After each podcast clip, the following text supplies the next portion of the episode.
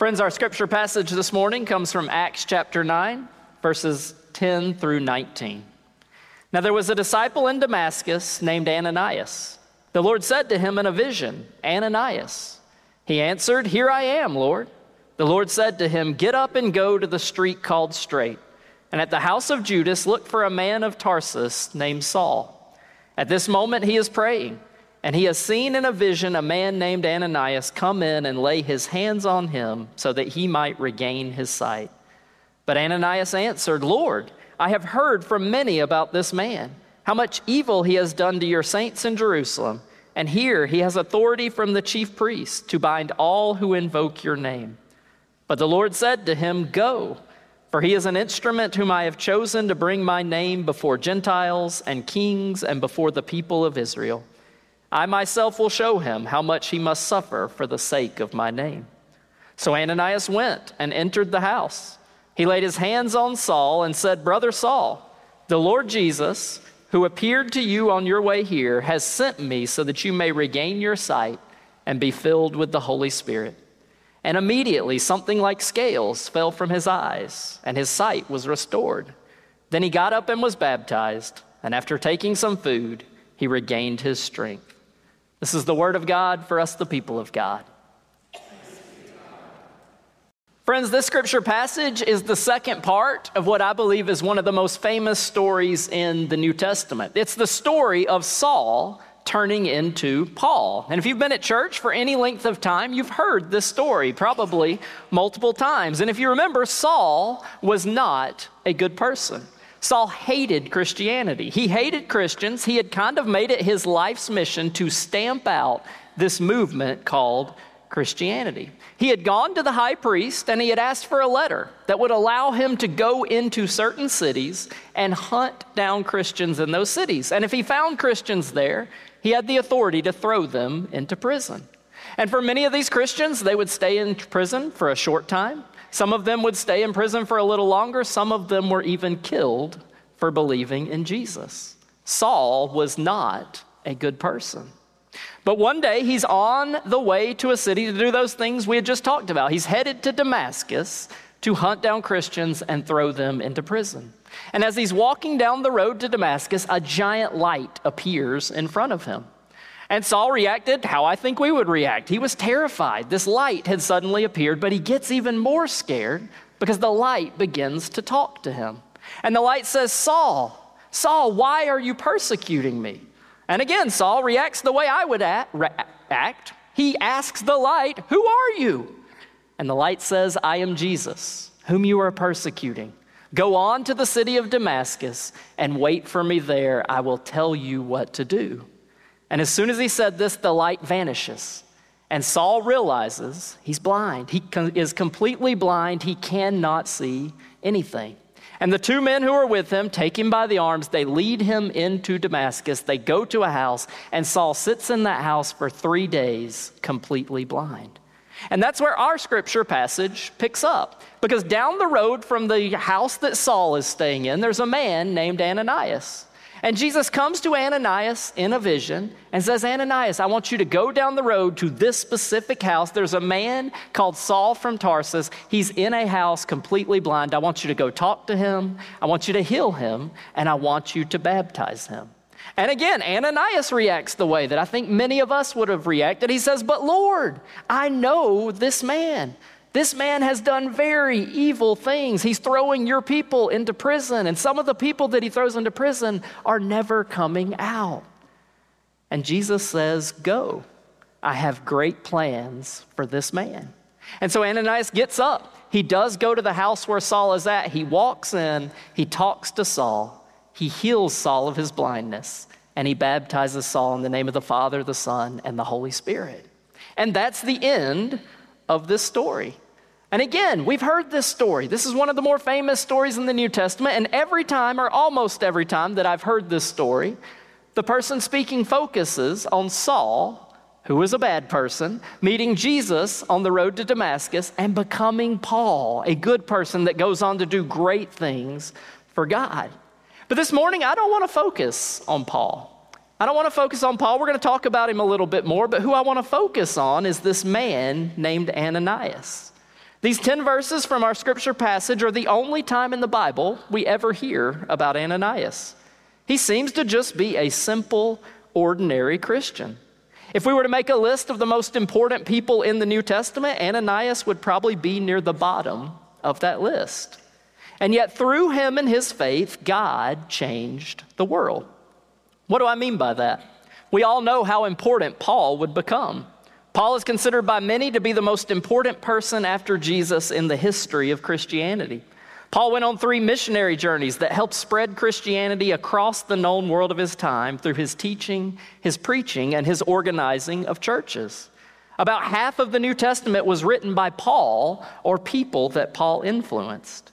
And yet, where would Paul have been without the faith and courage of Ananias? The faith and courage to do what God called him to do go in the name of Jesus to heal Paul, tell him about Jesus, and baptize him. All of the great and extraordinary things that Paul does in his life as a Christian begins with the faith and courage of this simple, ordinary Christian named Ananias. And friends, I believe there are three ways that we are like Ananias or that we can be like Ananias. First, God told Ananias to tell someone about Jesus. God told Ananias to tell someone about Jesus, and I believe that God tells us to do the same things. God wants us to tell people about Jesus. We see this throughout the New Testament, but I believe one of the clearest places we see it is at the end of the book of Matthew, in what we call the Great Commission today. 40 days after his resurrection and right before he goes back to heaven, Jesus tells his disciples, Go and make disciples of all nations, baptizing them in the name of the Father, the Son, and the Holy Spirit.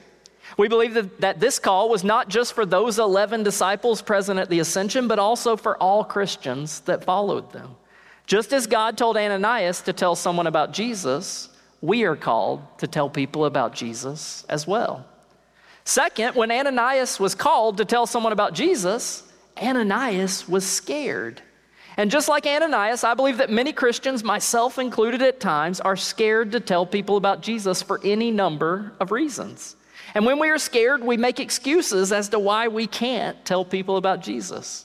Maybe you have made some of the same excuses I have made in, at times in my life. God, you've got the wrong person. God, someone else would do a better job. God, I don't have the gifts to do that. God, I'm too scared to do that. I've used each and every one of these excuses at times in my life, and I'm sure that many of you have as well. And yet, when Ananias speaks his fears to God, God simply says, Go. And I believe God says the same thing to us. Even when we don't feel like the right person, even if we think someone else could do a better job, even when we don't think we have the gifts, even when we're scared, I believe God tells us the same thing He told the disciples in the Great Commission and Ananias in our scripture passage today. Go. God has been and will continue to call us to go and tell people about Jesus. And I believe that leads us to the third way that we can be like Ananias. Ananias overcame his fears, placed his faith and trust in God, and told someone about Jesus. And friends, so can we. I firmly believe that if we step out in faith to tell someone about Jesus, despite our fears and excuses, God will give us the strength, wisdom, words, and actions to help us do it. A quote that I heard a long time ago that has helped me at many times throughout my life is God does not call the equipped, God equips the called. God calls us all to tell people about Jesus. And I firmly believe that God will help us when we accept this call. So, friends, with all that being said, how do we tell people about Jesus in today's world? Again, I want to talk about three ways. First, I believe that we can tell people about Jesus with our words. There will be times when people who know you are a Christian will simply ask you a question about Christianity, your faith, or Jesus. Also, you may be asked at some point why you act differently than other people in some area of your life. And if that answer is because you are a Christian, that might be an opportunity to tell people about Jesus. And finally, you might just have moments in your life when you simply feel God telling you to tell someone about Jesus. I sometimes call this a holy nudge from God. When you notice someone in your day to day life and you feel an urge or a compulsion inside of you to talk to that person, or you are praying and someone comes to your mind and you feel like you should reach out to them, That could be God telling you to talk to that person about Jesus. So we can tell people about Jesus with our words. But secondly, while we will be called to tell people about Jesus with our words at times, I believe the primary way, one of the primary ways that we can fulfill our call to tell people about Jesus is through our actions. If we are trying to live our lives after the example of Jesus, if we are loving God and loving our neighbors, if we are helping people who need help, treating other people as better than ourselves, we stand out or we shine in the world that we live in. And I believe people see Jesus and come to better understand who Jesus is through our actions. So we can tell people about Jesus through our words and also with our actions. And then finally, I believe the simplest and easiest way that we can tell people about Jesus is by inviting them to a place where they will hear all about him every time they walk through the doors. I believe we can tell people about Jesus by inviting them to church. According to Carey Nieuwhof, a pastor and well known author and speaker on Christian leadership, this is his quote 82% of people say they would come to church if a friend invited them, but only 2% of Christians bother to invite a friend to church. Let me read that again. 82% of people say they would come to church if a friend invited them, but only 2% of, percent of Christians bother to invite a friend to church. I believe that sometimes the best way we can tell someone about Jesus is to invite them to a place where they will hear all about him. And friends, if we do these three things, if we tell people about Jesus with our words, with our actions, and by inviting them to church, I believe that God can change people's lives through us just like he changed Paul's life through Ananias.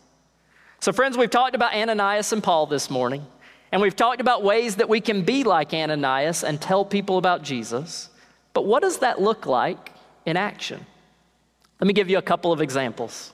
Many of you have heard the name Max Lucado, a pastor and inspirational Christian author of 84 books, a number of which are on my bookshelf in my office. I love Max Lucado's books. But in one of his books, In the Eye of the Storm, he tells a story about himself as a teenager. A story that took place long before he was a pastor, long before he was an author, and before he was taking the faith he had learned as a child seriously. One summer, he had taken a job laying pipes in an oil field. He writes that one day the foreman, his boss, came walking up to all the workers, Max included, as they were taking their lunch break. They could all tell that their boss was extremely nervous and definitely out of his comfort zone, and he was stumbling over his words. But this is what Max Lucado remembers him saying. This is his quote. I just wanted to tell you that uh, our church is having a service tonight, and uh, I wanted to invite any of you to come along. Well, that's it. Uh, if any of you want to go, uh, just let me know. And with that, his boss walked away. Lucado said that all the workers that day, for the rest of the day, made fun of their boss relentlessly. And not one person took him up on his offer to go to church that night. But Max Lucado goes on to say that five years later, when he was in college, he was struggling with a decision. He did not like the way his life was going, he felt like the prodigal son and he wanted to return to the faith of his childhood. But he was scared to do that because he was terrified of what people would think of him. It was then that he remembered that boss. He writes these words That's when I thought of you. As I sat in my dorm room late one night looking for the guts to do what I knew was right, I thought of you. I thought of how your love for God had been greater than your love for your reputation. I thought of how your obedience had been greater than your common sense. I remembered how you had cared more about making disciples than about making a good first impression. And when I thought of you, your memory became my motivation. So I came home. That boss put his faith in God, overcame his fears, and invited people he barely knew to come to church because he felt like God wanted him to do that. And God used that act five years later to help Max Lucado return to his faith. And Max Lucado has gone on to help millions and millions of people through his books. That boss was an Ananias for Max Lucado. And for a more personal example, I also had an Ananias in my life. And to tell that story, we have to go back to 1996. I'm going to date myself. I was in seventh grade in 1996, the same age as my son Gavin. And middle school for me, like I'm sure it was for many of you, was not a great time in my life. I was picked on a lot. I was bullied a lot in middle school. I had a few friends, but not a lot of friends. And the people in my middle school class had told me things that had become ingrained in me, and I had began to believe about myself. I did not have a high opinion of myself. I did not have high self esteem. But one day, I was walking between classes, and someone approached me in the hallway. And at that time of my life, if someone approached me in the hallway, it normally did not end well for me. But on that day, it was different. This student came up to me and just handed me a piece of paper. It was a flyer. And he said, Hey, my church is having a Wednesday night program tonight. We're going to play some games, we're going to sing some songs, and then someone's going to get up and speak. I would love for you to join me tonight. And with that, he turned around and he walked away. And against everything within me, as this shy, introverted kid, I felt something deep inside of me telling me, You've got to go there that night. And so I did. I went home. I asked my parents if they would drive me. They took me. I got out of the car, and I was terrified as I walked through the doors of that church. But when I entered, I was surrounded by a love from the people in that room that I had never experienced at school. I was surrounded by a love of those people. We sang some songs, we played some games, and at the end of the night, someone got up and they spoke about God. They spoke about Jesus, and I heard about this God for the first time that loved me more than I could possibly imagine. This God that did not believe those things my classmates were saying about me, that did not believe what I thought about myself, but instead considered me a masterpiece. I began to believe in God that night. And from that moment on, the dominoes of my life started falling. I went from that church to a Methodist church to high school to college, and the dominoes fell and they fell and they fell until I'm standing up here today as an associate pastor here at Bluff Park, as a director of children's ministry, as an ordained deacon, as a Christian. But that first domino that fell was a student, sixth, seventh, or eighth grade, I honestly can't remember, that walked up to me in the hallway, took a chance walking up to me in the hallway, because at that time in my life, he could have been made fun of for hanging out with someone like me. But he did it. He invited me to church, and that has completely changed my life. That kid was an Ananias in my life. And friends, I believe many of you probably have similar stories to that as to why you're sitting here in church today as Christians. Maybe someone invited you to church. Maybe you knew someone who showed you Jesus through their actions, in the way they helped you or someone else, in the way they loved people, in the joy they had, and it made you want to go to church so that you could have whatever that person had. Or maybe you grew up in church and there was someone special that you remember telling you or teaching you about Jesus at some point in your life and God used that person to help you learn about and believe in God. That person was an Ananias in your life. So, to close this morning, I want to encourage us all to do two things this week. First, I want to encourage you to take time this week to think about someone who is an Ananias in your life. And if you are able, send that person a message of some kind this week, letting them know that God used them in your life. It might be just the encouragement that they need this week. And then, second, I want to encourage you to spend time this week thinking and praying about how you can be an Ananias in someone else's life. And if while you're praying, God gives you one of those gentle or sometimes not so gentle holy nudges in the direction of a person that God wants you to tell about Jesus, friends, place your faith and trust in God and go and be an Ananias. You never know. God might use you to completely change someone's life. In the name of the Father, the Son, and the Holy Spirit. Amen. Hello, my name is Kevin Payne, and I'm the senior pastor here at Bluff Park United Methodist Church.